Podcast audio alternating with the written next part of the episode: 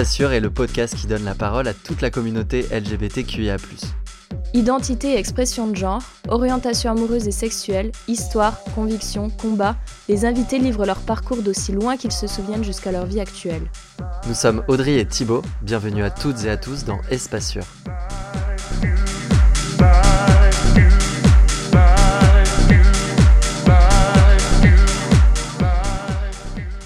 Coucou Alexis, comment ça va aujourd'hui? Bah ça va super et vous? Ça va super, euh, c'est génial que tu aies accepté de te confier dans Espace Sûr. Si tu devais te décrire en quelques mots, qu'est-ce que tu nous dirais sur toi rapidement? Alors moi c'est Alexis, j'ai 24 ans, je suis agent, euh, queer, pansexuel et drag artiste. Ça fait beaucoup de choses. Ça fait beaucoup de choses.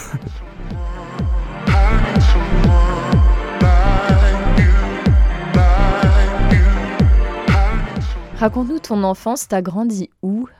Alors j'ai grandi dans les contrées lointaines de Sarthe, au Mans. Dans les contrées lointaines Les contrées lointaines de la province française. Euh, non, en vrai j'abuse, hein, c'est une grande ville, le Mans, mais, euh, mais ouais, j'ai grandi là-bas euh, jusqu'au lycée. À cette époque, c'était qui tes potes? Ça, revient, ça remonte à loin, j'en avais pas tant que ça. Ouais. J'avais des petits potes au collège, euh, primaire, je me rappelle plus. Je vous avoue que euh, mes derniers souvenirs euh, datent de, du collège, j'arrive pas à me rappeler d'avant. En fait, j'avais beaucoup déménagé avant. J'ai vécu euh, un an ou deux à Évreux, euh, parce que mon père avait été muté. Et après, on est re- revenu au Mans. donc, euh, j'ai pas mal bougé avant, donc j'ai jamais eu vraiment de potes stables. T'étais avec tes deux parents du coup Ouais. Et t'as des frères et sœurs? J'ai une petite sœur de 18 ans. La relation avec elle, ça a été euh, enfin, pendant le- l'enfance? Pendant l'enfance, c'était compliqué parce que forcément, euh, il y avait la relation euh, frère-sœur et euh, il y avait des petits privilèges, surtout envers elle. Et du coup, euh, on n'avait pas une très bonne relation, mais euh, ça s'est énormément amélioré maintenant et on est euh, super proches. euh. Il y avait des privilèges parce qu'elle c'était la plus petite, C'est ça. la dernière. euh, C'était la petite dernière et c'était une fille. C'est les seuls privilèges qu'elle aura la pauvre. C'est c'est la seule fois où elle aura des privilèges. et ça se passait comment avec tes parents? Bien, avec ma mère. Mon père, c'est un peu plus compliqué, mais euh, comme tout enfant LGBT, j'imagine. Pourquoi tu dis que ça se passait mal? Qu'est-ce qui se passait? Euh, disons que j'avais eu, j'ai un père assez euh, sévère et euh, qui attend beaucoup de ses enfants euh, en termes de réussite. Et, euh, et j'en ai fait les frais, étant donné que j'étais le premier en plus. Il te mettait la pression sur euh, les notes, sur. euh, C'est ça. Ouais. Donc au début, ça va, j'arrivais à suivre. J'étais dans un collège privé, Euh, pas par euh, confession religieuse, mais parce que euh, c'est un peu l'élite euh, de l'éducation. Du coup, on m'a mis dans un collège privé. Et ça suivait au début. Ensuite, on a déménagé. euh, mes parents ont acheté une maison. On a déménagé à la campagne. Donc déjà que le Mans s'est paumé, alors là, on était profondément paumé. Et j'ai dû changer de collège et j'ai fini au collège de Ballon. Euh, ça fait peur, oh non, je suis d'accord. J'étais là, ballon, c'est- c'est-à-dire ballon. Ouais, ouais, le collège de Ballon, c'est une euh, campagne profonde. Et euh, quand euh, j'ai passé euh, toute mon enfance en ville et qu'on passe à un collège de campagne, c'est assez violent. Surtout que je connaissais personne et je me suis retrouvé bah, entouré de personnes qui venaient pas de la ville et sans vouloir être discriminant ou quoi, mais c'était compliqué pour moi de m'insérer en tant que petit euh, garçon efféminé euh, de la ville, quoi. Parce que quand t'étais petit, t'étais efféminé, t'étais extraverti, plutôt introverti, t'étais comment? J'étais extrêmement introverti et euh, à l'époque, je sais pas si moi-même je me catégorisais comme efféminé, mais en tout cas, euh, les insultes comme PD, sale gay, je les ai entendus et alors que c'était un moment où je m'identifiais absolument pas comme ça. Et euh, j'en ai tellement vécu que bah, j'ai changé de collège au bout d'un- trimestre. C'est pour ça que t'as changé? Enfin, c'est- ça, c'était au collège de Ballon. Je suis resté un trimestre et après, ils m'ont remis euh, au collège euh, sur Le Mans, euh, dans mon collège privé, parce que c'est là où j'avais tous mes potes et que euh, je supportais pas de, de vivre. euh. C'est toi qui as demandé à changer ou c'est tes parents, c'est les profs qui ont dit là, on le bouge de. Ah, c'est c'est moi, je, Ouais. je m'étais fait gifler par une meuf dans la, dans la queue du self. Je me faisais insulter, j'avais pas de potes. on se moquait continuellement de moi, donc j'en ai parlé à mes parents, ils m'ont dit, bah, on change tout de suite, quoi, parce que c'est Mm. pas, c'est pas durable. Mes années lycée, c'est au début, ma seconde, ça a été excellent. Euh, j'ai traîné avec les gens populaires, euh, j'étais vachement apprécié parce que bah, euh, j'étais un peu le gars efféminé, que bah, je pense que j'étais un peu leur caution LGBT que ça leur plaisait d'avoir un pote comme ça. Et du coup, j'avais pas mal de potes. Surtout une, j'avais ma meilleure pote qui a changé de, de, lycée après. Ce qui fait qu'en première, j'ai commencé à me sentir très seul. Et, euh, et j'avais un seul pote avec qui on était en classe. Et euh, j'avais que ce pote-là. Ça arrêté à lui. Et euh, globalement, je suis tombé dans League of Legends. Et. J'ai joué à League of Legends tout mon lycée, quoi.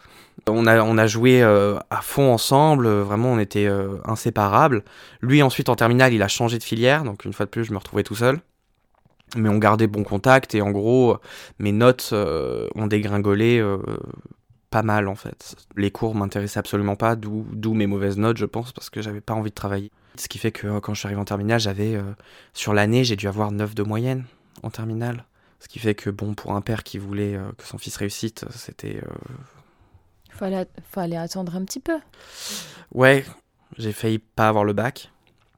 Ce qui fait que quand je suis arrivé à la fac, euh, j'arrivais avec euh, 9 de moyenne, mon bac à ça de passer au rattrapage. Et derrière, t'as quand même eu ton master en psycho, donc euh, ça va. Et au final, ouais, en arrivant en psycho, euh, ça a été. euh, je suis arrivé en psycho, ma première année, j'ai dû avoir 12 de moyenne, donc passer de 9 à 12, c'était quand même. Enfin, j'étais fier de moi. Et ensuite, bah, j'ai fait que augmenter. euh, j'ai eu, euh, j'ai eu ma licence avec mention bien et j'ai eu mon master avec mention assez bien. Est-ce que à cette époque, tu avais une figure LGBT+, dans ton entourage, euh, potes, amis, famille? Absolument pas. Et dans ma famille, pour ce qui est de ma génération, je suis la personne la plus vieille. Donc j'ai pas de cousin plus vieux, j'ai pas de. Je, Ah oui. je suis le cousin plus vieux. Euh, du coup, j'ai jamais eu vraiment de modèle euh, particulier. En partant du principe sociétal que la norme, ça serait d'être euh, cis hétéro, toi, à quel moment t'as compris ta différence? Très tard. Euh, Hier, c'est-à-dire Euh, presque, presque hier. Non, j'ai compris que, alors, euh, mon coming out euh, gay, je l'ai fait euh, quand j'avais 18 ans. Donc, euh, c'était vraiment la fin de la terminale où je commençais à me poser des questions. Est-ce que, est-ce qu'il y aurait pas un truc euh, Est-ce que je serais pas un peu euh, bisexuel? Forcément, on se pose des questions quand on commence à regarder du porno gay et que on recommence et on recommence. Donc, ça a commencé comme ça. Et, c'est vraiment à la fac où j'ai commencé à, à m'assumer en tant que qu'homosexuel, quoi. Et tu dis que tu te posais la question d'être bi, t'as eu des attirances pour des femmes, à- des femmes cis en tout cas à un Je moment me suis forcé, je pense. J'ai forcément un amour de jeunesse quand j'avais euh, 8 ans, donc bon, celui-là il compte pas. Après, j'ai eu, euh, j'ai essayé de relationner avec euh, avec des femmes cis, et euh, et ça a jamais vraiment marché parce que euh, soit je me faisais, euh, je me prenais un râteau, donc ça, ça m'est arrivé souvent, et euh, soit soit c'était des relations qui duraient pas quoi, parce que il y avait, euh, c'était vraiment pour faire plaisir à papa quoi. À cette période collège, euh, lycée, enfance, est-ce qu'il y avait une personne, une célébrité sur laquelle tu t'es dit, euh, ouais, elle, euh, cette personnalité-là, je... elle me fait quelque chose, quoi? Non, j'en j'en ai aucun souvenir en fait. obligé, Alexis. C'est notre question phare. Si tu Vous m'auriez dit à la dégages. fac, à la limite, peut-être que. Bah allez à la fac, allez. Ou bon, sinon, quand j'étais très très jeune aussi, je- quand, quand écouté votre podcast, je savais qu'il y a cette question allait se poser et je cherchais, je cherchais, je me dis, mais il y a rien qui me vient en tête à part un truc, mais quand j'étais vraiment très jeune, je devais, euh, je devais avoir quoi, 8 ans? Et euh, et il y avait un film sur un vampire, euh, sur une famille de vampires et un gamin qui s'installe dans une maison et les vampires viennent le tourmenter, je sais pas quoi. En gros, dans la famille vampire, ils ont un gamin vampire. Enfin, ils ont un, un enfant qui est vampire et en fait. euh, C'est un dessin animé ou c'est un film Non, non, c'est un film. C'est un enfant vampire qui devient ami avec l'enfant euh, humain, en gros. Et, euh, et je, me rappelle que l'enfant vampire, je voulais absolument être ami avec. Et, euh, et, euh, en fait, avec le recul, je me dis que peut-être que j'étais amoureux à ce moment-là de, de cet enfant vampire ou que je m'identifie. Enfin, je sais pas, je- avec l'enfant vampire de la, du film. c'est ça. Et en fait, je fantasmais sur leur relation. Je me disais, je, j'aimerais avoir cette relation euh, avec euh, un autre garçon, j'imagine. Si tu pouvais donner un conseil au petit Alexis que tu étais, qu'est-ce que tu lui dirais? Merci Paul pour la question. Qu'il faudrait pas qu'il ait peur de, d'explorer euh, cette partie-là de lui, qu'il faut pas qu'il écoute euh, papa. Faut, faut s'assumer plutôt. Que il faut que je profite pour moi, pas forcément pour les autres.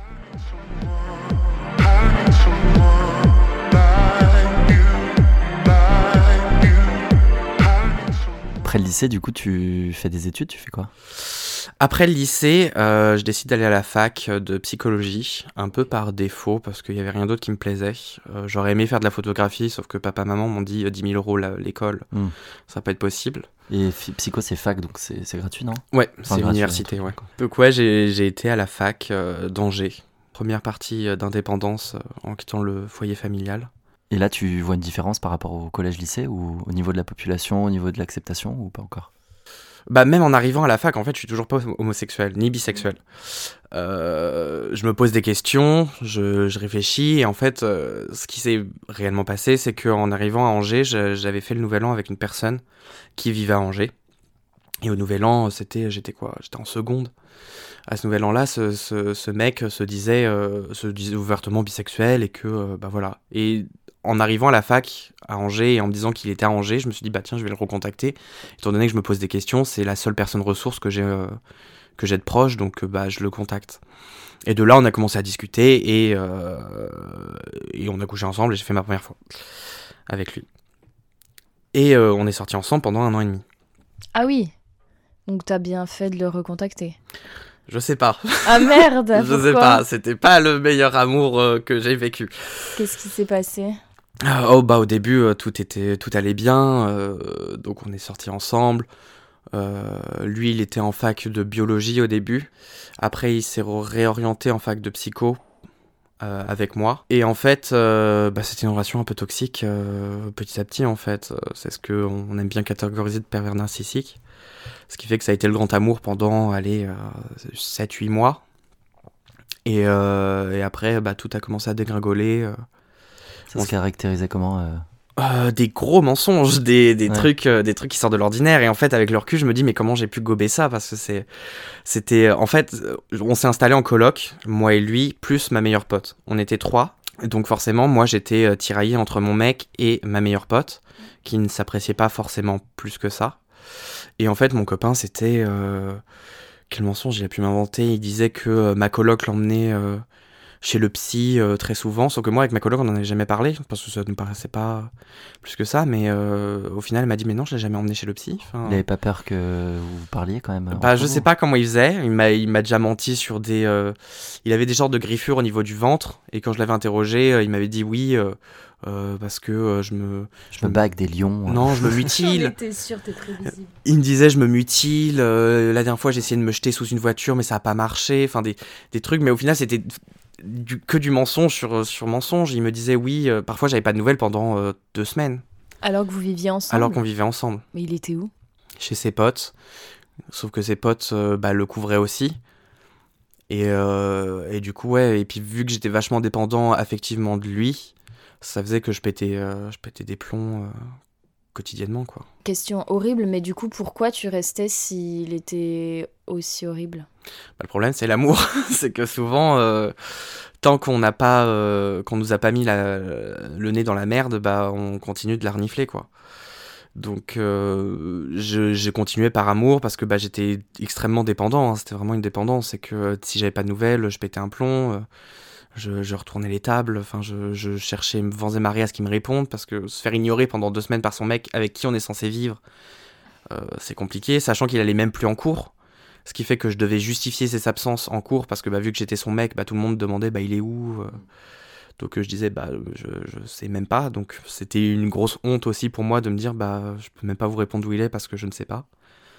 Donc ouais, c'était pas facile. C'est quoi le déclic du coup qui t'a fait sortir, comme tu le dis, le, ton nez dans le caca? On s'était mis en couple libre parce que bah, vu que c'était la seule personne avec qui j'avais couché et que lui avait euh, aimé ça, bah, on s'était dit que le couple libre ça pouvait être intéressant et que, euh, que ça, ça pouvait nous donner un peu de liberté à chacun et que ça me permettrait à moi aussi d'avoir d'autres découvertes sexuelles. Ça venait de toi, la décision? C'était commun. C'était commun. Je sais même plus qui avait émis l'idée, mais on était tous les deux d'accord et je regrette absolument pas ce choix-là. Sauf qu'on s'était mis des règles qu'il n'a pas forcément respectées. Et euh, ça a été le comme quoi? Bah, on s'était dit qu'il fallait pas se taper le, un mec que l'autre s'était déjà tapé et il l'a fait plusieurs fois. Et euh, ça a été le déclic et là j'ai dit euh, bah non je peux plus. T'en as retenu des choses positives quand même de cette relation ou pas? Oui complètement. Bah, j'en ai encore des séquelles, je reste assez dépendant effectivement, mais, euh, mais j'apprends, j'ai énormément appris à me contrôler là-dessus et, euh, et oui, je regarde quand même, euh, il y a eu des bons moments quand même, mais ouais, au moins je sais que j'ai vécu ça, que ça m'a apporté beaucoup au quotidien dans le sens où bah, j'arrive à me prévenir de ce genre de comportement aussi. T'arrives à les repérer maintenant de loin? J'ai un peu plus l'œil, surtout avec, après 5 ans de psychologie.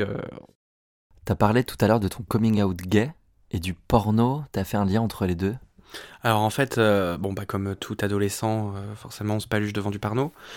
Et moi j'ai par curiosité au début euh, me dit bah tiens et si je regardais du porno gay? Bon forcément c'était mon inconscient qui parlait.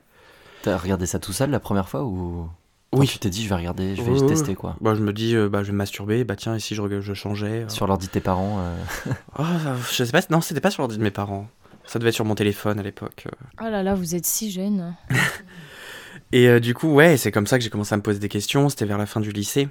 Et, euh, et ça devenait régulier de me masturber devant du porno homosexuel.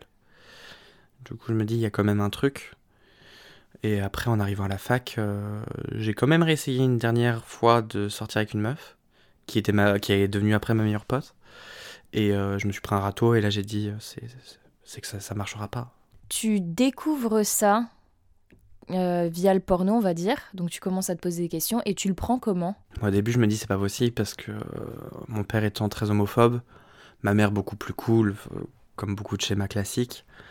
Et, euh, et moi, j'étais plutôt entre les deux. Je me disais bon, euh, le mariage pour tous, euh, quand même, euh, faut que ça avance. Enfin, enfin, j'étais plutôt ouvert d'esprit, mais je me disais mais pas moi quoi.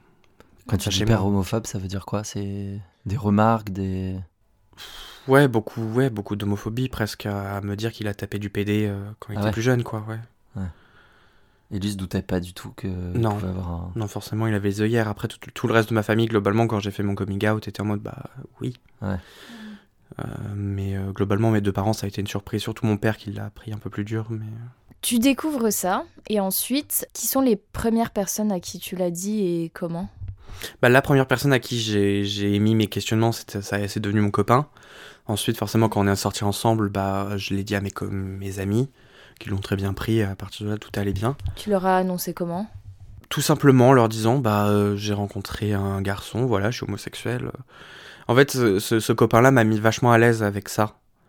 Euh, c'est pour ça que je le remercie Il- pour ça. Mais... Il aura au moins fait quelque chose de bien. Il aura au moins fait quelque chose de bien, mais, euh, mais ouais, j'ai été plutôt à l'aise avec ça en me disant, ouais, je suis, je suis avec un mec, je suis, je suis gay, et puis voilà quoi. Après, j'étais très, euh, très followphobe et tout le tralala. hein. Tout, tout n'est pas arrivé en même temps, mais, euh, mais au moins au début, je me disais, oui, je suis, je suis gay au niveau de mes potes, puis surtout que j'étais dans une nouvelle ville, donc je connaissais personne, euh, il n'y avait pas ma famille sur le dos, euh, je pouvais être qui je voulais. Hein. Followphobe, tu peux donner la définition pour les gens qui nous écoutent Followphobe, c'est tout ce qui est discrimination envers les, les, les gays efféminés. Globalement, ouais, c'est ça, c'est de l'homophobie internalisée. Et après, tu le dis à tes parents?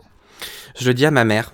euh, je me décide, euh, vu que j'étais avec mon copain, je me dis, bon, j'ai un copain, ma mère et moi, on a une, relation extrêmement fusionnelle. Euh, donc on est très très très très très proches.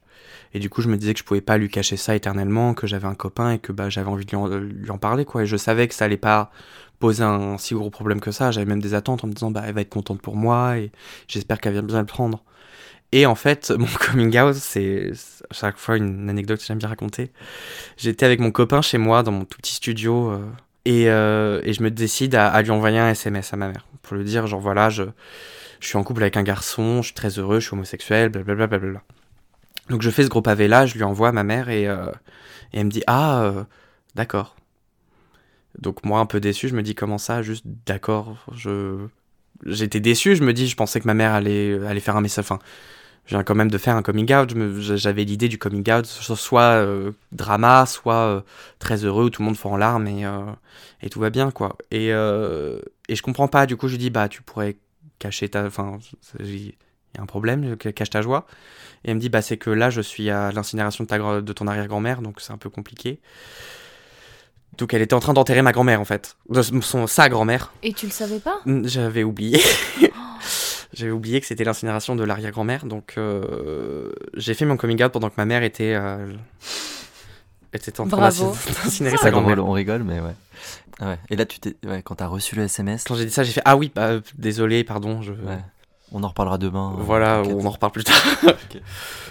Et ton père, du coup? Mon père, c'est ma mère qui lui a dit. Mhm. Euh, bien plus tard, parce que bah, moi je voulais absolument le cacher. Il était hors de question que mon père euh, sache que euh, son fils était, euh, était gay, quoi. Donc c'est ma mère qui, qui me disait il faudrait peut-être le dire à ton père quand même, parce que voilà. Et ma mère un jour a pas pu. Enfin, elle, elle en pouvait plus quoi de, de, de cacher ça à son, son mari, ce qui est un peu compréhensible. Mais et du coup, elle lui a dit, et de ce que je sais, parce que j'étais pas là, c'est que mon père a fondu en larmes et a dû aller voir un psy après. Il était dans une période de burn-out aussi à cause du travail. Et je pense que j'ai été un peu la goutte d'eau qui a fait tout déborder. T'as été amené à reparler avec ton père ou le revoir, j'imagine, tôt ou tard? Ça a mis beaucoup de temps. Ah ouais? Euh, avant qu'on en parle sérieusement, parce que quand je suis revenu, même là, on n'en a pas parlé, c'était vraiment super tabou. Et il y a juste un jour, euh, encore une fois, euh, un mois après, où il m'a dit oui, bon, faudrait peut-être qu'on en parle. Il m'a dit du coup, t'as jamais essayé avec les filles Comment tu sais que t'aimes De là, je lui ai dit bah, comme t'as jamais essayé avec les mecs, comment tu sais que t'aimes pas? Donc forcément, il l'a mal pris. Et, euh, et voilà, après, ça- il a mis du temps à vraiment le digérer. Et encore aujourd'hui, je pense que c'est toujours pas très très digéré au vu des blagues qu'il me fait, mais, euh, mais ça me passe au-dessus. C'est quoi les blagues? Oh, bah c'est. Euh, ah ah, t'es pédé quoi. Ouais, t'aimes les zizi. euh, Enfin, des, des trucs. euh, des trucs d'hétéro quoi. Hmm. Et ta sœur, tu lui as dit? Ma sœur, euh, oui, ça a été à peu près pareil que, que, ma, que ma mère, je pense. Ça a été, euh, ça a été dans la foulée. Elle-même, elle se sent LGBT quoi. Double peine pour le père, hein Double peine pour le père. Mais ma sœur, je sais pas si elle a vraiment fait un coming out encore ou pas, mais euh, elle fait des grosses suppositions quoi. Tu parlais de ta relation avec ta sœur qui était un peu houleuse quand vous étiez petit. Mhm. Ça s'est arrangé euh, par la suite? Ah oui, complètement, ça s'est extrêmement arrangé en fait. Disons que ce qui se passait, c'est que j'ai été le souffre-douleur de mon père pendant très longtemps. Et ma sœur était justement la petite fille euh, parfaite. Et, euh, et je pense que c'est pour ça, je jalousais clairement ma sœur de pas euh, se faire taper dessus quand elle avait une mauvaise note. Et, en grandissant, bah, moi j'ai quitté le domaine familial et en fait, bah, mon père s'est trouvé un nouveau souffre-douleur qui était ma sœur. Et, euh, et c'est là où on s'est vraiment rapproché et que je l'ai soutenu à fond en disant bah je suis passé par là, je compatis fortement. Quand tu dis euh, que tu te faisais taper dessus pour les mauvaises notes, c'était au sens propre du terme ou genre... Euh, ouais, ouais, au sens propre. Ma mère a toujours pris ma défense, sauf que du coup, euh, même mes parents ont une relation un peu toxique entre eux. Euh, ils chamaillent tout le temps. euh, et du coup, quand forcément ma mère m'a jamais, a jamais levé la main sur moi. Donc forcément, quand mon père me gueulait dessus, ma mère me prenait ma défense. Et du coup, ils s'engueulaient entre eux. Mon père me disait, bah regarde ce que tu fais, ce que tu nous fais faire, C'est ta faute, quoi, Euh. Donc, euh, globalement, ça a été ça jusqu'à jusqu'à ce que je parte du domaine familial. quoi. Et actuellement, c'est ça a changé? C'est mieux. Mais je sais, on revient de trop loin avec mon père pour qu'il y ait une vraie relation qui s'installe. quoi. Je, je sais que je pourrais jamais être. euh, Tout à l'heure, tu nous as parlé de ton premier mec. C'est le premier mec avec qui t'as couché? Ouais. Il se passe quoi dans ta tête la première fois que tu fais l'amour avec lui? Je crois que je fonds en larmes la première fois que j'ai eu un rapport sexuel. euh, Parce que c'était forcément juste euh, des fellations partagées, quoi. Et je me rappelle que j'arrivais pas à avoir une érection par, par, à cause du stress, quoi. J'étais tétanisé de, de faire ça. Et je crois même que j'avais mis les dents, parce que forcément, on débute, hein. Faut bien commencer quelque part. Mais, mais ouais, je, je, je me rappelle, je, je crois avoir fondu en larmes euh, parce que j'avais honte. euh, j'ai jamais aimé, j'ai jamais entretenu une très bonne relation avec mon corps, donc forcément, euh, avoir une panne en plus de ça, ça. Tu nous as dit en off avec Audrey que la sexualité t'a toujours fasciné, mais elle t'a fait peur en même temps. C'est une relation compliquée que tu entretiens avec elle. La sexualité, c'est quelque chose que j'ai beaucoup euh, idéalisé. Au lycée, être, euh, tout le monde parlait de cul, forcément. C'était, il fallait se dépuceler. Euh, Il y en a beaucoup qui disaient oui, euh, moi ma copine m'a sucé, et puis je l'ai baisé comme ça, et puis comme ci, et puis et moi j'étais là, puceau, et euh, et j'étais jaloux et envieux. Je me disais bah pourquoi moi j'y ai pas le droit? Pourquoi euh, moi je j'arrive pas à avoir ça? Et j'avais l'impression d'être- c'était honteux d'être encore puceau à 16 ans. Et pourtant, ça me fascinait, j'avais envie de le faire. Je me disais, je, je veux le faire. Et en même temps, j'étais tétanisé à l'idée de d'avoir un rapport sexuel, d'autant plus que bah, ça- un rapport sexuel, ça, ça tombe pas non plus. euh, ça ne vous tombe pas. Enfin, ça peut tomber dessus, mais je veux dire, genre, fallait faire une rencontre, fallait que la personne soit forcément consentante. Je trouvais pas que je plaisais aux gens et Tu voulais le faire plus par pression sociale que par envie euh, pure je et pense, dure ouais. ouais. Ouais. c'était vraiment par pression sociale. Je, je me masturbais, j'ai- j'aimais me masturber. Je me disais, ben, pourquoi j'ai pas le droit à plus? T'as dit juste avant ta relation compliquée avec ton corps, ça voulait dire quoi à l'époque? J'ai toujours, je me suis toujours vu gros, toujours avec une bedaine, et en fait, plus l'âge avance, et encore aujourd'hui, je me vois euh, au lycée, je me dis, mais j'étais, j'étais extrêmement maigre. Et, euh, et ouais, j'ai jamais aimé mon corps, je me suis jamais trouvé attirant, j'ai... Mon père y est pour beaucoup, encore une fois, parce qu'il m'a énormément et il me martonne encore aujourd'hui, euh, que ce soit sur ma manière de m'habiller ou, mon poids. Et du coup, aujourd'hui, tu te considères comme pansexuel. Tu nous as dit, donc je vais te reciter Alexis, tu te considères comme pansexuel, mais tu t'identifies à la communauté gay. C'est ça. Ça veut dire quoi exactement? Euh, Moi, je fais vraiment la distinction entre vraiment euh, l'aspect sexuel romantique, euh, de j'ai des rapports avec telle personne et je suis attiré romantiquement par telle personne, et, vraiment l'identité. Je considère que être gay, c'est une identité avant même d'être une orientation. dans le sens où il y a toute une culture gay, il y a tout un langage plein de, de l'art gay, et c'est à ça que je m'identifie parce que de larguet larguet enfin de ce qui est artistique. pas l'art L-A-R-D Thibaut. Du larguet j'étais là what the fuck. Et, euh, et du coup c'est pour ça que je m'identifie je, je m'identifie malgré tout comme une personne gay parce que c'est dans quoi j'ai baigné c'est dans quoi je baigne et, euh, et je m'identifie vraiment en tant que gay même si pour moi l'attirance qu'elle soit romantique ou sexuelle je je pourrais être attiré par n'importe qui euh, de pas 6 j'avoue en fait, je suis arrivé à un stade de ma vie euh, où je suis assez militant, que pour moi, le genre, c'est vraiment quelque chose de à bâcler. Et que sortir avec une personne cis, même si elle est, même si c'est un cis gay, je, je, sais pas si je pourrais, c'est pas. Dans ta description, tu nous as dit que tu étais à genre. Mhm. Alors, à genre, comme moi je le définirais, c'est que c'est une personne qui, qui ne s'inscrit même pas dans le genre. Au début, j'ai commencé à m'identifier en tant que personne non binaire parce que euh, j'ai vraiment refuté, réfuté. refusé ou réfuté, je pense. Ouais, réfuté. on va dire refusé. C'est ton épisode, Alexis. tu inventes les mots. J'ai vraiment refusé mon identité masculine parce que c'est quelque chose à laquelle je m'identifiais pas et ça, avec le recul, je, remarque que ça a toujours été le cas. Depuis tout petit, j'avais du mal à. Jamais aimé le sport, j'ai joué avec des Barbies. je, je, je m'inscrivais vraiment pas dans le cliché de l'homme. Ça me répugne presque. Euh, et, du coup, au début, je me suis dit, bah, euh, non-binaire, parce que même pour moi, le genre, c'est pas quelque chose de, de, de, de, stable ou de c'est pas quelque chose de réel, entre guillemets. Enfin, c'est quelque chose qui est très personnel, en fait, pour moi. Pour moi, il y a autant de genres qu'il y a d'individus sur Terre. Il y a 7 milliards de genres. Parce que personne ne répond euh, trait pour trait au caractère de l'homme ou trait pour trait pour au caractère de, de la femme comme la société l'imagine. Donc pour moi, vraiment, c'est comme ça que j'ai refusé cette, cette identité d'homme qu'on m'avait assignée et que je me suis dit, bah, moi, je m'inscris plus en tant que non-binaire parce que même être une femme, je me, même si j'ai une très bonne, belle partie féminine, aux yeux de la société, encore une fois, je me disais que c'était pas non plus ce vers quoi je voulais tendre. Je m'identifiais pas au stéréotype de genre, en fait. Du coup, je me suis dit, bah, je, vais m'identifier comme non-binaire. Et à force de, de déconstruction et de réflexion, je me suis dit, en fait, pour moi, le genre, c'est pas, j'ai pas envie d'être genré. Je, suis ma propre personne, je suis mon propre individu. Euh, et je, je, suis moi, quoi. Donc, euh, c'est pour ça que j'en suis venu à, à m'identifier en tant que personne à genre. T'as fait ton coming out à genre quand? Si tu en as fait un d'ailleurs. J'en ai jamais réellement fait un en fait, parce que mes parents, je leur en parle pas tant que ça. Enfin, je leur ai déjà dit que je m'identifiais ni comme homme ni comme femme, que je, bah, comme je vous ai dit, comme, que j'étais moi, moi, et puis ça, il y avait pas besoin de plus. Et que euh, c'est tout en fait, même avec mes potes, euh, je leur dis pas forcément que je suis agent, juste euh, ça vient autour d'une discussion, bah ouais, enfin, on est, tous mes potes et mon entourage globalement à Paris, on est tous un peu dans le même état d'esprit que que le genre c'est quelque chose que de très personnel et que que j'ai jamais eu vraiment de coming out à faire en fait. Plus que ça. Si j'ai jamais eu à faire de coming out aussi c'est peut-être parce que depuis que je suis arrivé à Paris parce que c'est là où j'ai majoritairement fait ma grosse partie de la déconstruction et où j'ai eu toutes ces réflexions là c'est parce que j'ai été depuis trois ans et demi maintenant entouré que j'ai quasiment pas de personnes hétéro autour de moi j'en ai pas depuis trois ans et demi et j'ai quasiment pas de personnes cis autour de moi non plus.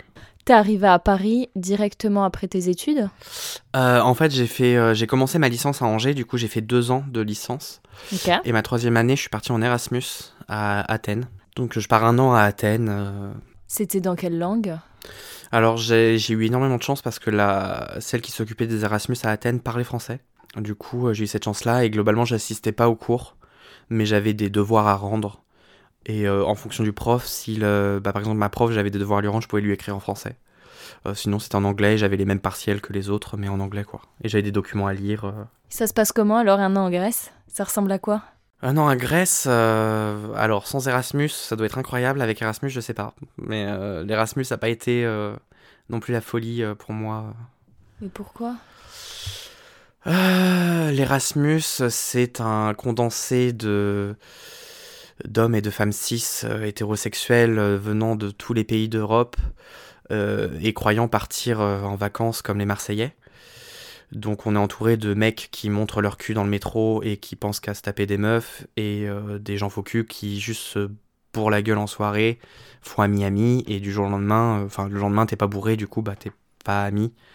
Donc euh, globalement ça a été un an de ça où j'étais assez seul encore une fois parce que bah après avoir vécu enfin je sortais de ma relation avec mon, mon ex donc c'était mon premier célibat en tant que personne gay et, et je me suis dit bah là je, je en avant la musique quoi je, je profite de la vie à fond je, je m'étais décoloré les cheveux j'avais les cheveux gris euh, vraiment comme un comme, comme un homosexuel qui part euh, à Mykonos quoi et euh, T'as des cheveux blonds quand même, hein, si je peux. ouais maintenant j'ai les cheveux blonds j'ai les cheveux blonds mais Blond euh, jaune, hein ah là c'est vert c'était vert fluo avant Ah, vert. ça s'est décoloré, mais euh, ouais, c'était vert fluo. Mais euh, ouais, du coup, euh, je me suis fait. Bah, j'étais parti avec ma meilleure pote. Donc, euh, on s'était mis en coloc ensemble, c'était euh, top. On s'était mis en coloc une autre meuf de, de notre fac aussi. On était quatre. Et, euh, et ouais, ça s'est super bien passé à ce niveau-là. Donc, j'étais pote avec mes colocs, mais en dehors de ça, impossible de créer du lien, quoi. Vous avez profité un peu de la vie là-bas ou pas trop? Complètement, ouais. J'ai, je crois que j'ai jamais autant profité de ma vie. J'ai pu, bah, j'ai déjà visité Athènes. Euh, j'ai toujours été fasciné depuis toujours par la mythologie grecque, comme beaucoup de- d'enfants LGBT, je pense. C'est un truc euh, qui, re- qui revient beaucoup que les enfants LGBT euh, avaient une fascination soit pour l'Égypte, soit pour la Grèce. Bah, Thibaut m'en a pas souvent parlé quand même. Non, Ouais, non, je. Non. non, pas, par la qui mythologie, rien. Non, franchement, non. Ouais, c'est- bon, c'est un- c'est c'est- c'est une- un running gag dans la communauté Ah ouais. que souvent Non, ils aiment bien la ouais, mythologie. J'ai jamais entendu ça, c'est marrant. Pourquoi, tu penses? Si, genre Je sais Cléopâtre, quoi. Je sais pas, peut-être parce qu'ils avaient une vision un peu plus euh, édulcorée entre guillemets quoi. Il y avait des, c'était du drama, des histoires partout. Quand le coupe la tête. Non, pas du tout, c'est pas du tout là en plus. C'était, l'histoire de France, euh, des rois de France, Thibaut. les dieux ils se transforment en animaux. Enfin, c'était du grand n'importe quoi. Enfin, je trouve, j'ai toujours été fasciné par les mythologies globalement, grecques ou égyptiennes, mais surtout grecques. T'as fait des rencontres là-bas un peu ou pas du tout? Quel type de rencontre Je sais pas, des rencontres. euh, Allez, Thibaut, dis-le. Des rencontres, euh, Alexis, des rencontres. rencontres. Des un, un, encounter- Est-ce que tu. encounters? Ouais, exactement. Euh, ouais, j'en, j'en ai eu. Ouais, j'ai même été en couple en Grèce avec un, un grec qui avait le même prénom que moi. Et, Alexis, euh, du ouais. j'imagine. Ouais, du coup, là-bas, tout le monde m'appelait Alexis. Hmm. Et euh, Cute, c'est mignon. Ouais, ça va, ça va. Dans Alexis, il y a 6, il y a ta boîte actuelle, il y a beaucoup de liens. Ouais, il y a beaucoup de liens. hein. Il y a beaucoup de liens. Mais euh, ouais, non, si j'ai fait euh, pas plus. J'aurais espéré plus. Je pense qu'aujourd'hui, si je retournais en Grèce, je ferais plus de rencontres. Mais oui, c'était plutôt sympa. C'est comment là-bas l'acceptation LGBT C'est, y a pas. Ouais, Il y a, non pas. Ouais. Il y a, y a pas. Mais étonnamment, ils ont beaucoup changé en Grèce. Euh, ouais, non, il n'y a pas d'acceptation, il n'y a pas de... Il y a pas le mariage homosexuel. Je sais Ouais. qu'ils ont étonnamment un genre neutre qu'on Ah, peut donner à la naissance. ok. Mais alors au niveau... On donne à euh, la naissance? à la naissance, on peut mettre le genre neutre. Les parents peuvent choisir de mettre le genre neutre. Ok. Ou je crois que même le changement peut être Trop bien. neutre. Je sais plus très bien, mais euh, en tout cas ils ont ça. Mais euh, sinon au niveau des mentalités, c'est euh, zéro. hein. Ils sont croyants peut-être. Ouais, ils sont extrêmement croyants protestants.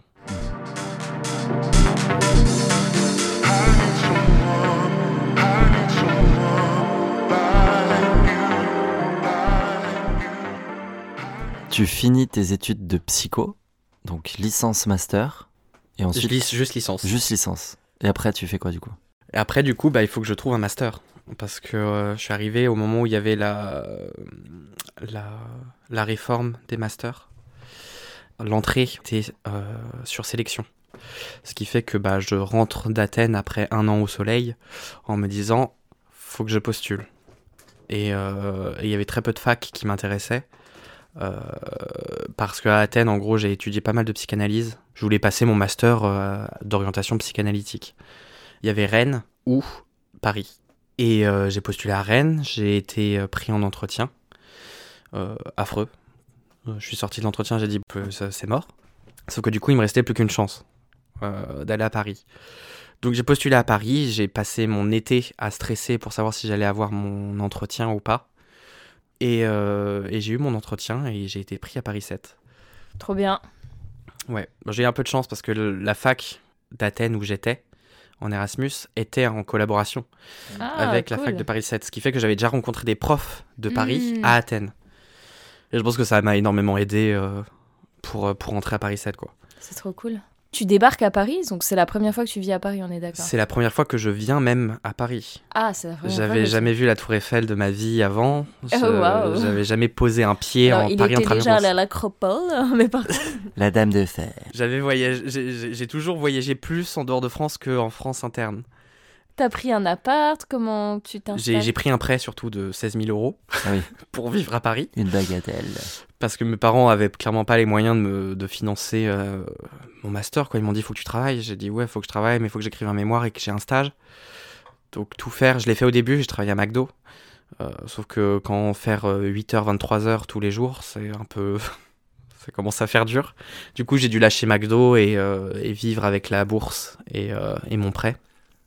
Euh, je vivais dans 12 mètres carrés euh, à 650 euros par mois. T'avais les chiottes sur le palier et tout? Non, je- ça j'ai toujours refusé. J'ai visité beaucoup d'appart et je disais il me faut absolument ma salle de bain à moi parce que je Oh, je, je, ça pour- devait je être- pourrais pas. Je pourrais je pouvais pas vivre avec euh, toilette sur le palier. Ça devait être exigu quand même, hein? C'était très très petit. C'était très très petit. Je faisais je marchais pas chez moi. J'étais soit assis soit debout. Il fallait faire un choix. Et du coup j'ai vécu là-dedans euh, pendant pas mal de temps. Tu vois une différence euh, quand t'arrives à Paris au niveau des gens, des mecs Forcément, il y a plus de personnes euh, qui sont pas euh, hétéro cis. Ah oui clairement je me dis ah oui ici c'est euh, open-minded. Ah, c'est la porte ouverte à. euh, C'est ah oui, quoi. exactement. Je me suis dit waouh ici c'est euh, ouais on vit, on vit ici, on respire. euh, Il y a plein de choses à faire, puis c'est beau. Euh, malgré le tout, je sortais d'Athènes, mais bon Athènes c'est l'hypercentre est joli, le reste ça, ça c'est- ils essayent de le cacher le reste. Ah oui et autre chose aussi très importante que j'ai oublié de dire sur Athènes, c'est qu'Athènes euh, il y a eu un événement très très marquant, c'est que ma coloc euh, m'a parlé de RuPaul's Drag Race. Et euh, en me disant oui, c'est un show, il y a des drag queens, c'est un concours de drag queen. Je me dis, bon, vas-y, je vais regarder. Et forcément, j'ai développé l'obsession que beaucoup de personnes ont eu à cette époque-là. C'est que j'étais obsédé. Jour et nuit, je pensais drag, je réfléchissais drag. Je... Et j'ai pris, T'en en as fait, fait? je vais en faire. Ça arrive.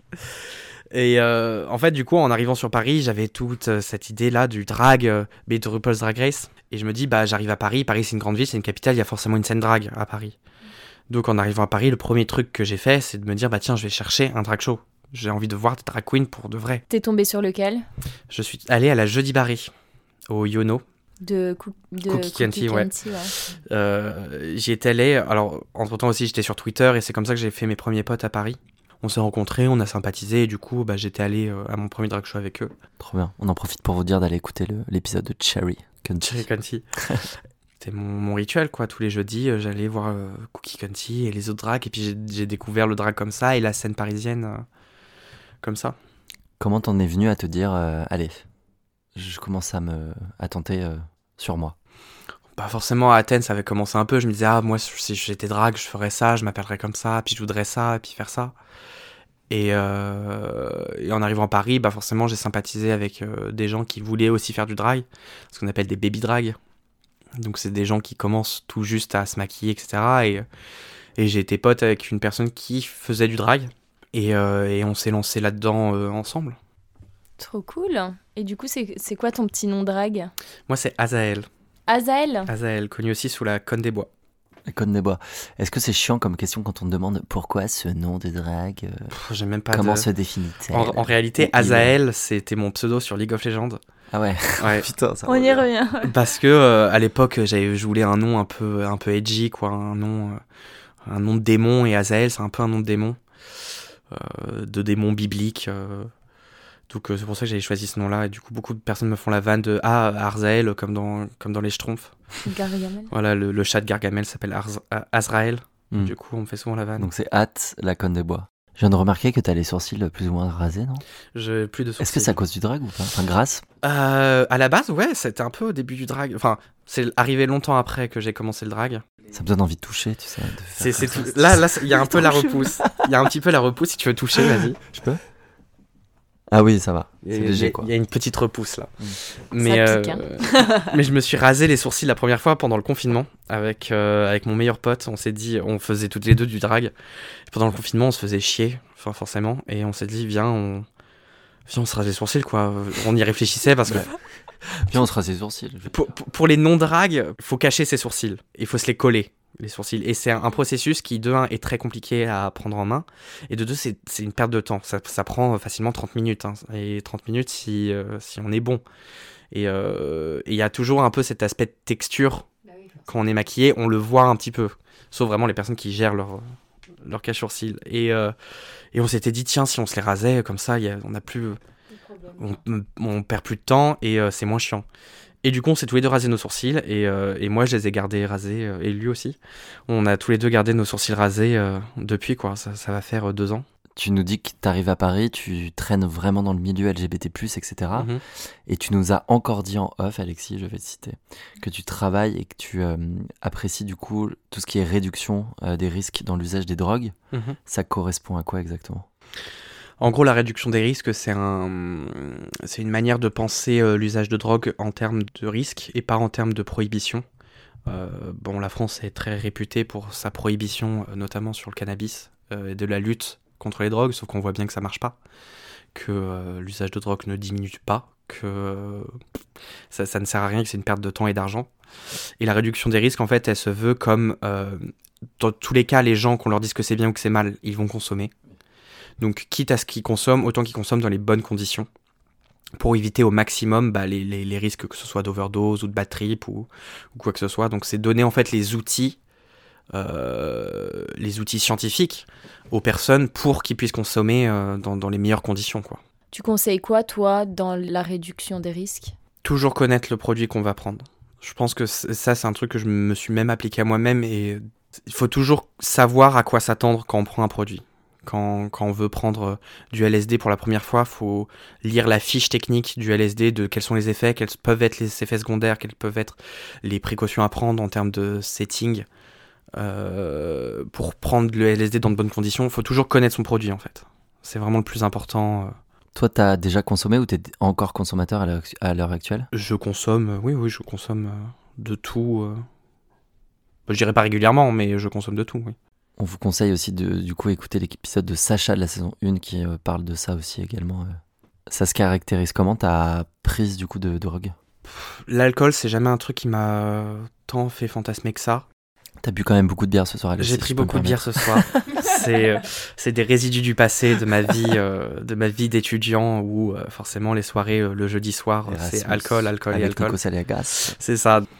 Et du coup, en arrivant à Paris, euh, tout ce que j'avais pris, c'était de l'alcool et euh, j'avais tiré sur deux joints, sauf que fumer pour moi, c'est... euh, je déteste le tabac, ça me fait tousser et j'ai jamais réellement pu profiter. Ah si, pendant mes années à l'université, je prenais, je faisais énormément de space cookies. Je cuisinais énormément de space cookies. Je sais pas si vous connaissez la jeudi ok. Ouais. La jeudi ok, grande soirée LGBT tous les jeudis au, c'est comment ça s'appelle le lieu? Ouais, le Wanderlust. le Wanderlust. Euh, donc un lieu incroyable euh, sur les, les bords de Seine, euh, vraiment très parisien. Je vivais ma, ma meilleure Paris, vie parisienne euh, à la jeudi hockey. Et c'est là que j'ai pris euh, la première fois mon premier Taz. Euh, j'ai toujours eu une fascination pour, euh, pour les drogues globalement et l'usage de drogue. J'avais fait un stage en arrivant à Paris, euh, ma première année, j'ai fait en XAPA, donc euh, des centres d'addictologie. C'est un de mes meilleurs stages que j'ai fait de, de toute ma vie. Tu faisais quoi, toi, dans ce stage? Euh, bah, J'étais stagiaire psychologue, donc j'assistais aux, entretiens de psychologie euh, euh, avec des personnes addictes, que ce soit avec des produits, enfin des personnes addictes à des produits ou à des addictions sans produits, donc addiction au jeu, dépenses d'argent. et j'ai toujours été fasciné par l'usage de drogue parce que je sais pas, il y a, y, a un- aspect que si les gens prennent, c'est qu'il y a une raison. Aussi, la drogue fait partie de, de l'être humain. On en a toujours pris en tout temps, de, de- depuis la préhistoire à aujourd'hui. Et, et je vois pas pourquoi euh, ça serait si mal que ça, en fait. Et, euh, et du coup, j'ai pris mon premier Taz. Donc MDMA, euh, drogue de l'amour, sérotonine, tout ça. Et alors, c'était incroyable. Forcément, c'était incroyable. J'ai passé une soirée incroyable. Tu ressens quoi? Ah, c'est une désinhibition totale, c'est c'est un lâcher prise sur son corps, sur sa pensée, et on est dans un état de, de bonheur euh, absolu. Et euh, bon, forcément, c'est éphémère. Et euh, c'est là où, où la réduction des risques rentre en jeu et qu'il faut faire attention, malgré tout, avec les produits. C'est qu'il il y a forcément un revers à la médaille. C'est que si c'est bien à ce point, c'est que ça peut être mauvais. Et, et ouais, j'ai pris, j'ai pris des tasses pendant, pendant un été. Je pense pas avoir de problème avec mon usage de drogue. Je sais que si je veux, j'arrête, je peux faire une pause. Je fais des pauses très souvent. Euh, la seule constante qu'il y a, c'est le, cannabis. Où c'est, je considère que si tout le monde peut se taper un verre de vin en rentrant chez soi, j'ai le droit à mon petit joint. Donc, euh... t'as changé d'avis sur euh, la fumette. Sur la fumette, ouais, mais je fume toujours sans tabac. Je mets des plantes à la base. Ah. Damiana, euh, lavande. Ah ouais? Ouais. Je fume de la lavande. Ouais, je fume de la lavande. C'est très très bon, c'est délicieux. Et ça, ça, ça pue pas, en fait. Ça pue pas, ça, marque, ça, marque pas les tissus. C'est euh, c'est ce que tous les fumeurs de joints disent. Hein. Je peux fumer à l'intérieur, ça pue pas. Bah, s'ils mettent du tabac, ça pue. Mais, euh, mais avec les plantes, ouais, c'est clairement mieux. Et même au-delà de ça, je, je fume même plus, je vaporise. Parce que fumer, euh, ça détruit les poumons, parce qu'il y a malgré tout la combustion. Et j'ai acheté un vaporisateur, c'est un petit truc qui permet de chauffer à très haute température, mais sans combustion. Ce qui fait qu'en fait, bah, je fume le cannabis, mais sans que ça me détruise les poumons. En fait, c'est de la vapeur d'eau presque. Incroyable. Donc ouais, niveau réduction des risques, je suis, au, maximum au niveau du cannabis. Ça se caractérise comment ta, ton implication dans la réduction des risques? C'est juste en parler à tes potes ou t'es vraiment... Euh, bah c'est pour déjà pour moi. Moi je me force à me renseigner sur. Euh, bah j'ai fait un mémoire sur euh, sur, les addictions. J'ai fait un stage en addictologie. J'ai fait de la psycho aussi quand même. J'ai fait de la psycho. C'est pas lié directement mais quand même indirectement. Ouais. Et, et même pour moi j'essaye au maximum de me renseigner sur ce que je prends avant de le prendre. J'essaye toujours de me renseigner sur sur les produits, sur les nouveaux produits de synthèse. Euh, j'essaie de toujours faire attention avec mes potes, euh, même au niveau des roules tapaille, etc. Je fais extrêmement attention à ce qu'on la partage pas, avoir un plateau propre. Euh, tout, vraiment, tout est. Et globalement, avec tous mes potes, on a tous pris nos, habitudes avec ça et qu'on respecte vraiment à chaque fois. J'ai aussi été pendant un an à Technoplus, qui est une association de réduction des risques en milieu festif, donc en teuf, à poser des stands en teuf. Ah oui, ok. Donc toi, au lieu de te faire, je... Tu distribues des pailles. On un peu aussi. Mais, euh, mais ouais, globalement, on a un stand où on distribue des pailles, on discute avec les gens. J'ai fait de l'analyse de produits. On avait une machine qui permettait d'analyser euh, d'analyser un produit, en fait, de savoir la composition. Les gens de la teuf te ramènent leurs produits, ils testent sur place Vous testez? Ouais, ouais, on a la machine sur place, ils viennent. Souvent, on se mettait dans le camion à part pour avoir un petit entretien, on avait une feuille à remplir, etc. Et euh, il nous donnait un petit échantillon de son produit, on l'analysait, comme ça on pouvait savoir en fait quel était le premier produit. Enfin, on pouvait pas savoir précisément combien de chaque. On pouvait savoir en gros les produits de coupe, globalement avec la machine. On pouvait pas savoir en quelle quantité, mais on pouvait savoir si le produit était euh, très très coupé ou pas. Et du coup, ça change, ça change quoi? Bah, d'avoir, bah, ça permet de savoir déjà euh, si on a un bon produit ou pas. Plus c'est coupé, plus il y a des produits de coupe qui sont pas forcément nécessaires. On a déjà eu trouvé de la, de la pierre d'Alain dans des produits. Euh, on a déjà euh, le, le, pire, c'est que quand. Du Sanex, du savon. Quand quelqu'un euh, vient et nous ramène 5 grammes de speed en disant Ouais, j'ai acheté 5 grammes de speed, vous pouvez l'analyser, que on analyse et que c'est pas du speed mais de la caféine. le mec se sent un peu con de se dire Bah, je viens de me faire arnaquer en achetant du café plus que du speed. Donc, mais ouais, c'est super utile d'analyser ses protes. Hein. C'était dans quel type de soirée que tu avais des stands comme ça? Alors globalement, Technoplus, je crois que c'est la première assaut de réduction des risques en France qui a été créée. Elle est vieille, hein, elle, a été créée dans les années 90. Et, euh, et à la base, c'est des gens qui sont issus du milieu de la teuf. Donc c'est pas tant soirée, euh, possession, tout ça, quoi. C'est vraiment la teuf, donc euh, soirée illégale dans un champ. truc underground. Gros technival, etc. Donc eux, à la base, ils viennent tous de là. Euh, et, ça s'est développé petit à petit en fait, Technoplus. Et euh, c'est globalement c'est une, très grosse pointure de la réduction des risques en France. On rappelle quand même à tout le monde qui nous écoute que bon, la drogue c'est interdit par la loi en France et que euh, vous n'êtes pas obligé d'essayer de base. Et je pense pas que ça fait du bien directement à la santé de quelqu'un quand il en prend. On rappelle juste ça peut-être aux jeunes. Tout à fait, tout à fait. Forcément, la, drogue, ça reste un produit euh, illégal, forcément. Et euh, il y a, comme je vous ai dit, il y a un revers à la médaille. Hein. Euh, si ça fait du bien, c'est que. Si ça fait autant de bien, c'est que ça fait forcément du mal quelque part. Et c'est quelque chose à prendre avec énormément de, précautions. Maintenant, c'est là tout l'intérêt de la réduction des risques. Parce que, qu'on vous le dise ou pas, les gens consomment Et Qu'on interdise ou pas, de toute façon, les jeunes le font. Enfin, les jeunes, comme les vieux, mais. les, jeunes comme les vieux euh, continueront à consommer de la cocaïne ou quoi que ce soit. Donc ça sert à rien de faire la chasse aux, aux sorcières avec les usagers de drogue ou les, les dealers. Parce que dans tous les cas, les gens consommeront, les gens ont consommé euh, depuis la nuit des temps et ils continueront de le faire quoi qu'il arrive. Moi, ce qui m'énerve le plus dans la réduction des risques, c'est qu'on vient nous dire que la cocaïne, euh, les TAS et tout ça, c'est le mal incarné, même le LSD. J'ai été très surpris d'apprendre que le LSD n'avait aucune incidence sur le corps.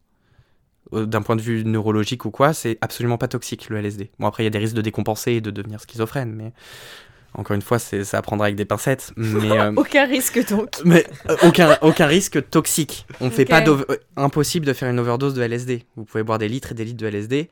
Vous allez passer un très mauvais moment. Vous allez passer un très très mauvais moment et vous allez finir en HP. Mais vous n'en mourrez pas. Et, euh, et le problème, c'est qu'il y a vraiment une promotion de l'alcool et que, euh, encore une fois, là, on le voit avec le Dry January, euh, que le gouvernement a refusé d'en faire la promotion du Dry January. C'est-à-dire que la- le gouvernement est, est presque complice que de, de, de, de l'alcoolisme en France. hein. Donc, tu as fait ton stage en addicto, ce bénévolat un petit peu chez Technoplus. Mhm. Il se passe quoi après dans ta vie? Bah, je termine mes études de psycho. Euh, J'obtiens mon master avec mention assez bien, je suis très content. Euh, maintenant, euh, je suis lâché dans la nature du monde de l'emploi, avec un master de psychologie, ce qui ne vaut pour pas grand-chose, étant donné que c'est quelque chose de très bouché et très mal payé. Et qu'en tant que personne LGBT qui a, a les sourcils rasés, qui a les sourcils rasés, trouver un, un emploi dans, en tant que psychologue Avec des chaussures, quand même, je viens de dire, avec de très grosses chaussures. de 10 cm, de talons 15 même. Elles Après, ça, je, je incroyables. les aurais jamais portés à l'époque. elles sont incroyables. ces Merci. chaussures. Incroyable. Et, euh, Elles doivent peser 35 kilos. Ah, elles doivent facilement peser 1-2 kilos chacune. hein. Décris-nous tes chaussures, s'il te plaît, pour les gens C'est qui- des New Rock euh, montantes. C'est quoi des New Rock? C'est des chaussures New Rock, c'est la marque de chaussures qui fait des- tout le temps des chaussures à grosses plateformes comme ça, vissées, euh, noires, noires, brillantes. cuir souvent, Cuir, ouais. ouais. Et, euh, et là, j'ai mes plateformes de 10 cm. Incroyable. Et du coup, je, je me fais face au marché de l'emploi et je trouve pas de taf en psychologue. Je postule, j'ai des entretiens parce que malgré tout, j'ai un très bon dossier. Euh, j'ai ouais, fait un an à l'étranger, j'ai euh, des bonnes notes. Et, euh, mais malgré tout, je pense que mon physique pose problème. Enfin, du moins, c'est comme ça que je l'ai ressenti. Euh, je suis tatoué, j'ai des gros piercings, euh, j'ai bah, je dessinais mes sourcils à l'époque. Comment tu décrirais euh, Comment je me décrirais physiquement? C'est compliqué, hein, ouais. comme Après, comment je me décrivais?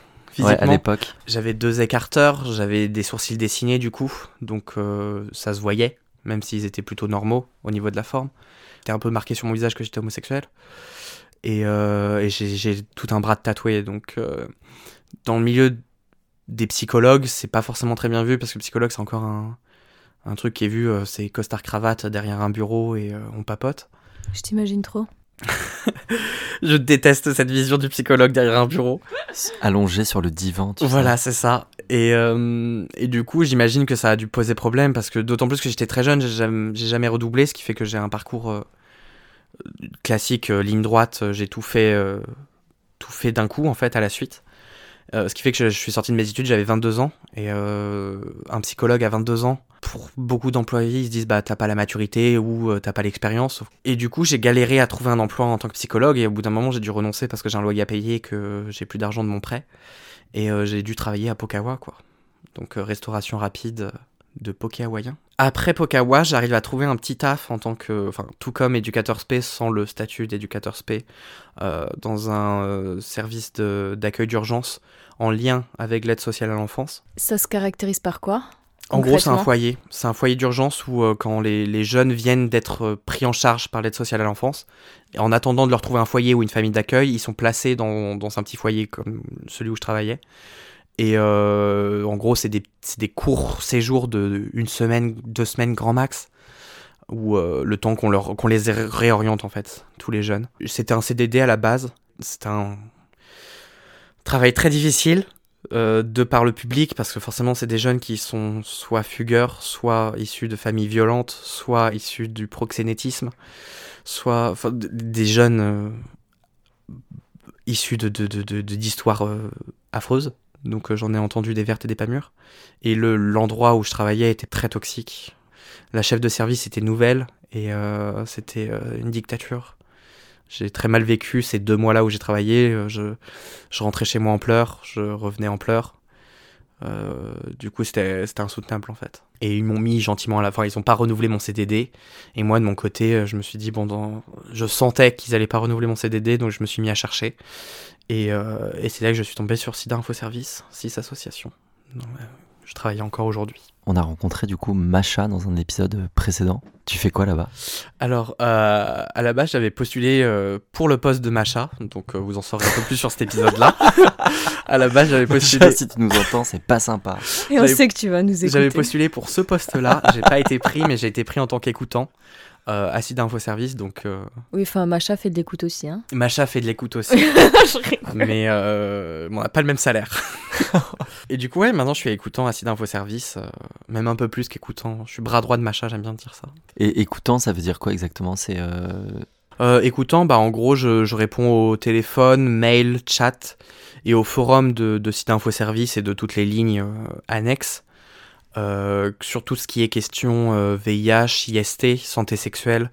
Et on a aussi une ligne spécifique, euh, tout ce qui est orientation sexuelle, or- orientation romantique, identité de genre. Et en gros, bah, je réponds à tout, euh, tout ce beau monde qui nous appelle euh, pour savoir. euh, T'as des petites anecdotes à nous raconter? J'en ai des milliards. Ouais, allez, deux, trois. Deux, trois anecdotes, euh, je sais pas, il y en a tellement, genre... Il y en a une qui m'arrive récemment et qui est assez, euh, drôle, c'est que c'était un monsieur qui appelait pour euh, dire qu'il avait eu un rapport euh, à risque et que du coup il avait des symptômes et qu'il s'inquiétait que ce soit le VIH. Et en fait, c'était euh, pas à risque sa situation. Il n'avait pas été exposé au VIH, donc je lui dis bah ces symptômes ça pouvait être lié à plein de choses, à la grippe, surtout qu'on était en pleine période. Et je lui dis bah il y a le Covid aussi actuellement. Et là il me répond oui bah j'ai fait un test matin, il est positif. Du coup je me dis bah pourquoi vous vous, inquiétez de vos symptômes si vous avez le Covid quand tu dis risque, c'est un homme cis qui avait un rapport avec un homme cis, par exemple? Non non pas forcément, c'est juste une prise, une pratique. Pour être plus précis, en gros il avait reçu une fellation. Et, euh, et c'est pas un mode de transmission du VIH. Donc, euh, Toi, t'es là euh, quand même pour informer euh, objectivement? Ah oui, c'est scienti- enfin, scientifiquement euh, renseigné sur tout ce qui est VIH, IST, sur les modes de transmission, sur les traitements, sur les moyens de prévention. Thibaut, il pensait que c'était que des jugements de valeur. Non, je dis objectivement. Mais... Ah oui. Est-ce qu'il y a des moments où tu te, as des questions de d'appelants et d'appelantes et tu te dis là il y a encore du travail à faire parce qu'ils sont complètement désinformés sur certains Ah sujets. bah, euh, trois appels sur quatre, oui. Ah ouais. Oui, oui, il y a encore des gens qui pensent que euh, toucher une poignée de porte, c'est euh, avoir le VIH. Il y en a encore qui pensent que ils se sont assis sur une seringue contaminée dans le bus. Il y en a qui développent des TOC à nous appeler 15 fois par jour en posant les mêmes questions en boucle. Il y en a qui sont psychiatrisés avec une phobie du VIH, C'est-à-dire psychiatrisé. euh, qui, sont, qui ont un suivi psychiatrique, Ah qui ont un traitement pour euh, bipolarité ou je ne sais pas, j'en sais pas plus sur eux, mais on sait que c'est des gens qui sont psychiatrisés parce qu'ils nous le disent. Et, euh, et ouais, il y a vraiment tout, tout, tout un travail à faire sur, sur le VIH, surtout sur le VIH. Et bien sûr sur la santé sexuelle globalement, hein, parce que Et concernant la prise de risque? Comme euh, usage de drogue et, euh, risque sexuel, ouais, on en a, mais l'usage de drogue est toujours masqué en fait. Les gens nous appellent surtout pour la prise de risque sexuel. Mais euh, la drogue est toujours masquée parce que c'est quelque chose qu'ils n'ont pas forcément envie d'aborder en premier lieu. Et pour nous, c'est aussi un peu compliqué de d'entendre qui a cette part-là dans, dans ce qu'ils nous disent. C'est compliqué parce qu'ils vous le disent pas, pas Voilà. parce que. Oui, ok. Voilà. Mais parfois, on arrive à avoir un peu l'oreille et à sentir qu'il y a, il y a potentiellement un usage de drogue. Bien sûr, on a souvent des appelants euh, chemsexeurs qui nous appellent, mais encore une fois, c'est difficile de les repérer parce qu'ils pensent que le problème. Enfin, s'ils nous appellent, c'est qu'ils ont un problème au niveau sexuel, VIH, IST, hépatite. Et euh, la drogue, c'est. Ils, ils pensent pas que nous, on est aptes à, entendre sur la drogue ou à la renseigner sur le- les risques liés à la drogue. Pour en apprendre davantage sur le chemsex, je vous invite à aller écouter l'épisode d'Arnaud dans la saison 1, donc Arnaud Tom Lolawesh, pour le retrouver. Et il, il parle énormément de ce sujet-là, donc euh, allez-y. Et je tiens à préciser aussi que, que on, SIDA Info Service est apte à, à accueillir euh, vos usages de drogue parce que malgré tout, même hors chemsex, euh, le partage de seringues est à risque pour le VIH et les hépatites. Euh, le sniff peut être à risque pour le VIH et les C'est hépatites. quoi le sniff pour les gens qui. Le sniff, c'est prise de drogue par le nez. La cocaïne, enfin, tout ce qui est globalement en poudre se, peuvent se prendre par le nez. Et donc tu peux choper quand même euh, des ouais, merdes si, avec par- ça. avec le partage de paille notamment, ça peut être à risque. Et, euh, et même pour les chemsexeurs, on est apte à entendre ces, ces demandes-là. hein. À quoi ressemble ta vie aujourd'hui? Bah, il y a le drag, il y a mes potes, euh, et il n'y a pas grand-chose d'autre avec le Covid, quoi. Globalement, c'est ça. J'ai ma petite vie posée avec, euh, avec mon copain. euh, J'ai j'ai un enfant euh, qui est de race carlin. Très petit et très poilu. Très petit, très poilu et très compact. Est-ce qu'il ronfle? Il ronfle beaucoup. Il pète ou pas? Il pète pas trop, Non. mais euh, on le sait quand il C'est pète. plutôt les bulldogs normalement qui pètent. Les bulldogs pètent Mais beaucoup. ça ronfle les carlins. Ouais. Est-ce que tu pètes parfois et tu dis que c'est le chien? Non, jamais. Jamais. Parce que le chien pue plus. le chien pue plus. Euh, tu nous as dit tout à l'heure que tu ne pourrais plus relationner avec une personne cis. Est-ce que ton copain est un mec cis? Non, non, non, mon copain, il, s'identifie un peu comme moi. Alors je le genrer au masculin parce que j'aime pas le pronom neutre et puis c'est compliqué. Bon, je le genrerais peut-être au féminin, mais. euh, euh, ouais, euh, il se considère à genre comme moi, on est un peu dans, le, dans la même dynamique et. Et ouais, j'ai du mal encore aujourd'hui à. Enfin, je, je, je m'imagine vraiment pas sortir avec quelqu'un de cis du tout. Je suis quelqu'un de très pessimiste, très très très pessimiste et négatif. euh, au point où je préférais être mort actuellement que vivant. hein. Mais d'un point de vue. euh, pas, j'ai pas de pensée Pas suicidaire. s'il te plaît. J'ai pas de pensée Demain. suicidaire, du moins pas aujourd'hui. Et, euh, et ouais, en fait, je me dis que on vit dans une société où euh, je me, je- j'ai- pas ma place euh, aux yeux de celle-ci et que les choses bougent. Je sais que je verrai jamais un monde où euh, où les personnes trans seront acceptées, malheureusement. Tu penses? Je- ouais, on revit, on est encore trop loin. Même si là, les choses bougent énormément. Tu penses pas qu'on est la génération euh, charnière euh, Je pense qu'on est la génération qui va enclencher le mouvement. La génération précédente, elle a posé les bases en disant on existe. La génération d'aujourd'hui, elle gueule. Et euh, je, je sais même pas. si- Avec le réchauffement climatique et tout, euh, je donne pas Alors, mon feu. Je sais même pas si on, arrive, on arrivera. Imaginons que la planète ne va pas cramer dans 50 ans, ok? Je pense que la génération d'après pourra faire bouger les choses. Parce qu'en fait, je pense que la génération d'après, c'est celle qui sera au pouvoir. Et de toute façon, les... il y aura plus toutes les générations d'avant aussi. C'est ça. Pour l'instant, en fait, là, on est dans une période super compliquée parce que bah, il y a le Covid, euh, il y a le réchauffement climatique et il y a la montée des extrêmes. Et euh, la question LGBT, c'est euh, un peu un, du pain béni pour les extrêmes. Parce que d'un côté, on va avoir bah, le wokisme et les islamo-gauchistes qui vont dire bah, on aimerait un, plus- un peu plus de droits, un peu moins d'inégalité. Et forcément, de l'autre côté, ça va venir clasher en disant bah non, c'est- inacceptable. Enfin, et- Parce que. parce que Parce que. Parce que c'est comme ça, parce que Jésus il a dit que non. Et, euh, et du coup, ça fait que on, je dirais presque que notre génération, c'est un peu une génération sacrificielle, hein, je dirais, parce que c'est, je pense qu'on va manger sale dans les futures années. Euh, Trop hâte à t'entendre. hein. Ouais, ouais, non, je suis très pessimiste, hein, ça c'est que ma vision et c'est que dans mon monde. Mais, euh, mais ouais, j'ai l'impression qu'on va manger parce que les extrêmes montent, le- les, les agressions augmentent, alors que c'était pas le cas il y a 10 ans. Et, euh, et je pense que, notamment 2022, ça risque d'être très très violent. Allez voter, s'il vous plaît. Allez voter. Please. Même si on, on Allez voter on ou est manifester. anti-gouvernement, Euh, allez voter. T'es en couple libre avec ton mec actuellement? T'en as parlé euh, en début du podcast. euh, ouais, on est en couple libre depuis récemment, mais euh, Ça passe bien ou... bon, on n'en profite même pas tant que ça. hein. Ouais. Non. Donc, euh, C'était juste une petite, euh, petite fermeture mentale comme ça. ouais, Voilà, on s'est dit pourquoi, pourquoi, on, se- pourquoi on se bloque, pourquoi on se, on au se final, limite. Maintenant que tu sais que tu peux, euh, rien à foutre. Voilà, bon après on peut, on peut aller dragouiller à droite à gauche, mais euh, euh, on n'a pas plus. euh, Enfin, moi je l'ai consommé quoi une fois le couple libre.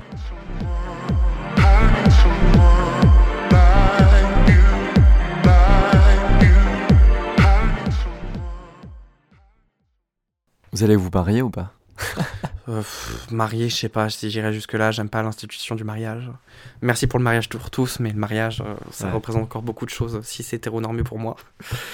Et euh, ouais non, le mariage c'est pas quelque chose qui me tente absolument pas. Non. T'aimerais avoir des des sales gosses, comme dirait Audrey Absolument pas. Je, Pas du je- tout. je suis complètement d'accord avec toi. Les enfants, c'est l'enfer.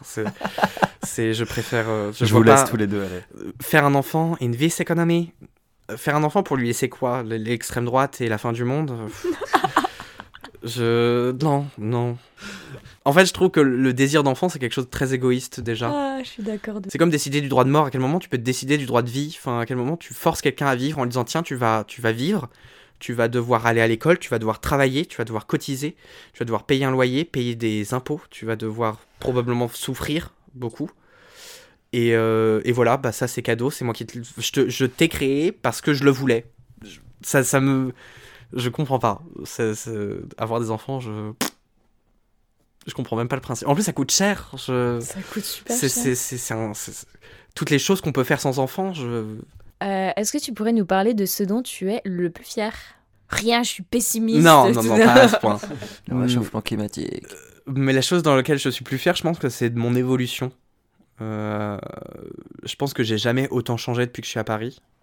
Euh, c'est un- ça a été un long processus. Euh, je suis passé quand même de 6 hétéro, euh, un homme 6 hétérosexuel, bon certes un peu bizarre, mais 6 hétérosexuel à euh, un mec euh, gay, et j'aime bien, j'aime bien dire PD, mais je sais que certaines personnes n'aiment pas entendre ce mot-là, mais moi je m'identifie vraiment presque en tant que PD, euh, à euh, une personne à genre queer euh, plus plus plus quoi.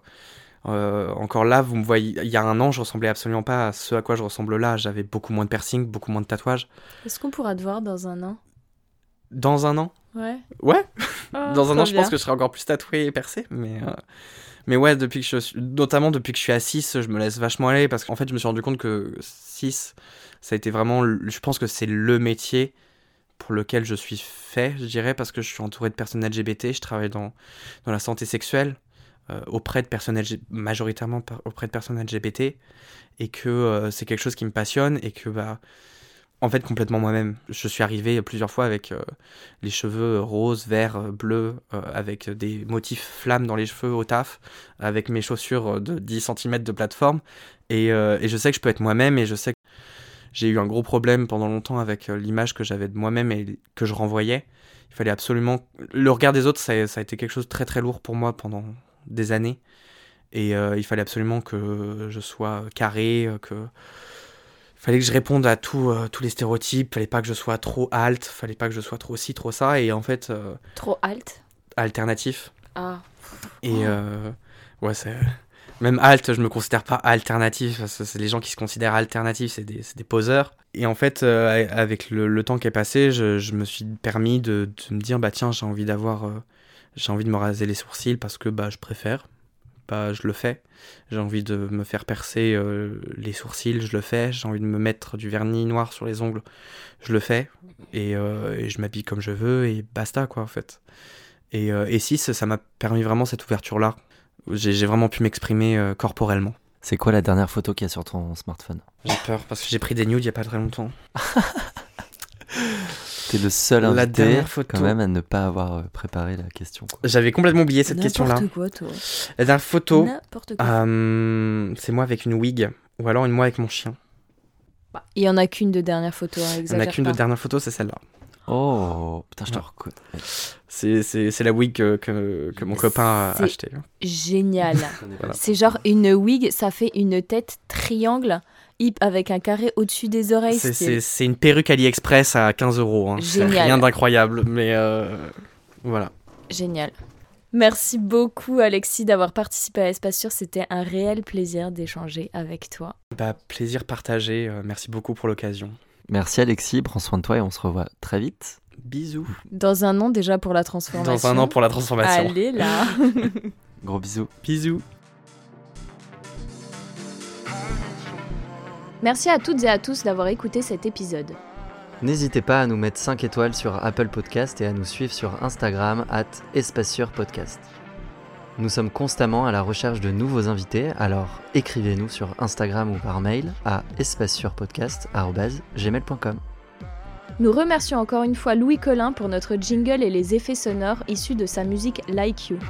Prenez soin de vous, bisous et à bientôt